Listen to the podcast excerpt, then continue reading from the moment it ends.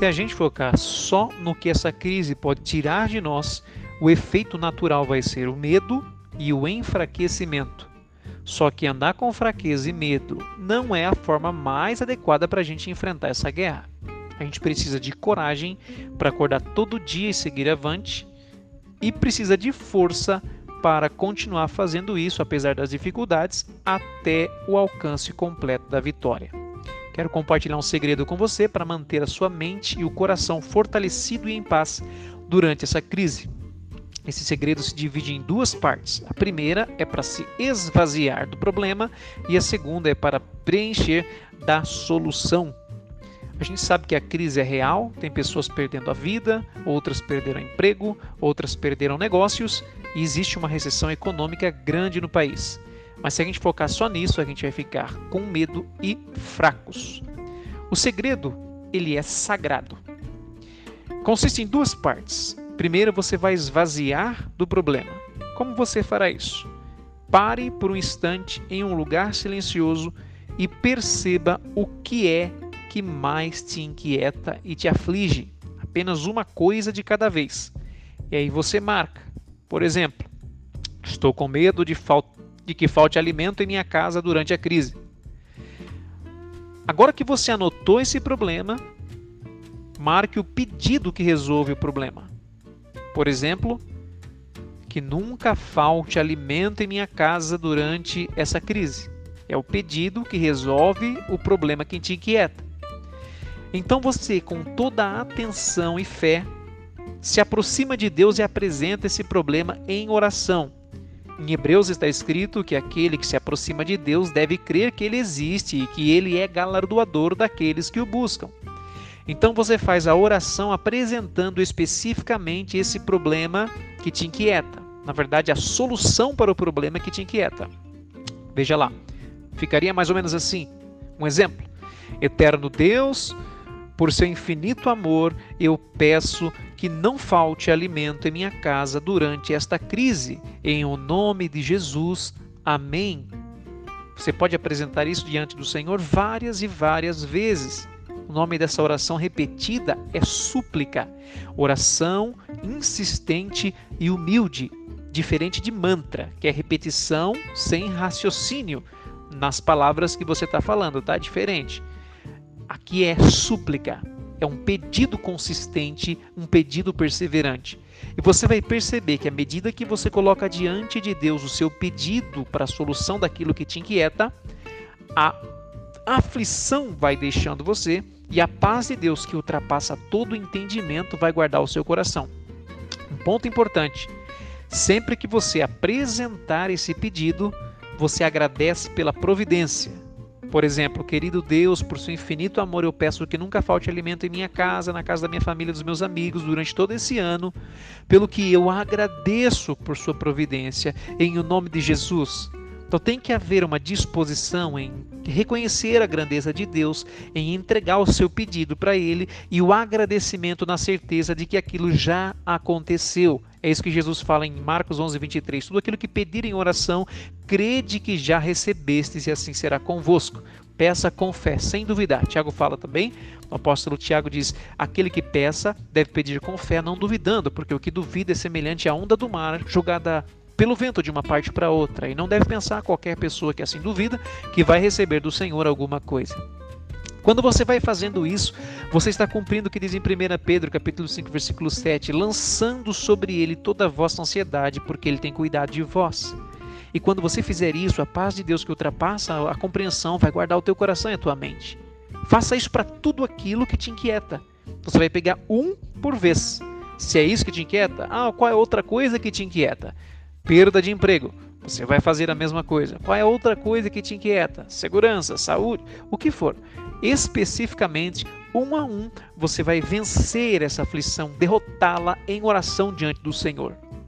Essa é a parte do esvaziar. A segunda parte é a parte do preencher. Como é que você vai preencher? Você vai focar a sua atenção para coisas boas coisas justas, coisas agradáveis, coisas puras, coisas amáveis, coisas simples, contemplação, Encha sua mente de coisas boas. Por exemplo, olhe os pássaros no fio do poste. Veja o azul do céu. Veja o sorriso de quem vive com você. Sinta o ar entrando nos seus pulmões. Conte boas notícias. Sorria. Veja fotos de acontecimentos bons. Assista bons filmes, bons programas que tragam esperança. Não fica só vendo porcarias de jornais do quanto essa mídia podre tem sido instigadora de medo na população. Fuja, fuja da mídia podre que só coloca medo nas pessoas. Tá? Até na própria crise você pode ver coisas boas. Por exemplo, eu olhando para a crise vi que existem alguns pontos positivos que aconteceram comigo durante esse tempo. Eu pude ficar mais tempo em casa, mais próximos da minha esposa e dos meus filhos. Eu tive a oportunidade de refletir melhor e me desenvolver. Eu tive mais tempo para leitura, para estudar, para fazer cursos. Posso brincar mais com os meus filhos. Aumentou o valor que eu sinto pelos meus pais. Eles estão isolados na casa deles em outra cidade. Deixou mais claro que minha comunhão com Deus depende muito mais da minha atitude espiritual, do meu comprometimento pessoal, do que de um templo, de um lugar de culto. Exigiu que eu pudesse, que eu, que eu colocasse um controle financeiro melhor para administrar melhor os meus recursos, que eu tivesse um plano B em caso de escassez de recursos, com essa questão de redução de rendimentos, trouxe clareza do quanto a mídia é manipuladora, quebrou a rotina que eu estava. Então tem muitos efeitos colaterais positivos que a pandemia acabou trazendo. E eu posso olhar para esses efeitos colaterais positivos e ficar feliz com isso. E dispor o meu coração em firmeza, em força, para continuar avançando e ter certeza que nós venceremos isso em o nome do Senhor Jesus. Nós podemos escolher onde nós vamos focar a nossa atenção e colocar atenção naquilo que traz esperança, naquilo que traz segurança. Quando a gente fizer esses dois passos, as nossas mentes e os nossos corações ficarão protegidos durante essa batalha. Eu desejo que todos nós vençamos isso juntos sem desanimar nenhum dia, por mais que às vezes a carga é pesada, a batalha é grande. Eu quero que você esteja com sua mente preservada, guardada em Deus, escondida em Deus, cheia da paz que ultrapassa toda a compreensão. A gente vai sair dessa em nome do Senhor Jesus. Que Deus abençoe muito você. O segredo que eu extraí aqui foi retirado do livro de Filipenses, a carta de Paulo aos Filipenses, capítulo 4, do versículo 6 ao 9. Que lá diz assim: Não estejais inquietos por coisa alguma. Antes, as vossas petições sejam em tudo conhecidas diante de Deus pela oração e súplica com ações de graças.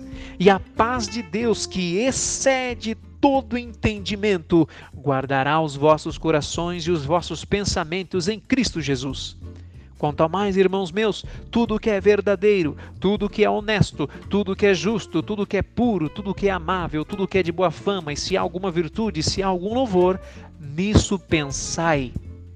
O que também aprendestes e recebestes e ouvistes e vistes em mim, isso fazei, e o Deus de paz será convosco. Que Deus abençoe muito você e que a gente possa avançar em vitória e com o coração e a mente firmes e fortalecidos em Deus. Se essa mensagem foi útil para você, não fique com ela somente para você, compartilhe com outras pessoas para que outros também sejam edificados e a gente avance, porque o nosso general é Cristo, ele é a cabeça da igreja.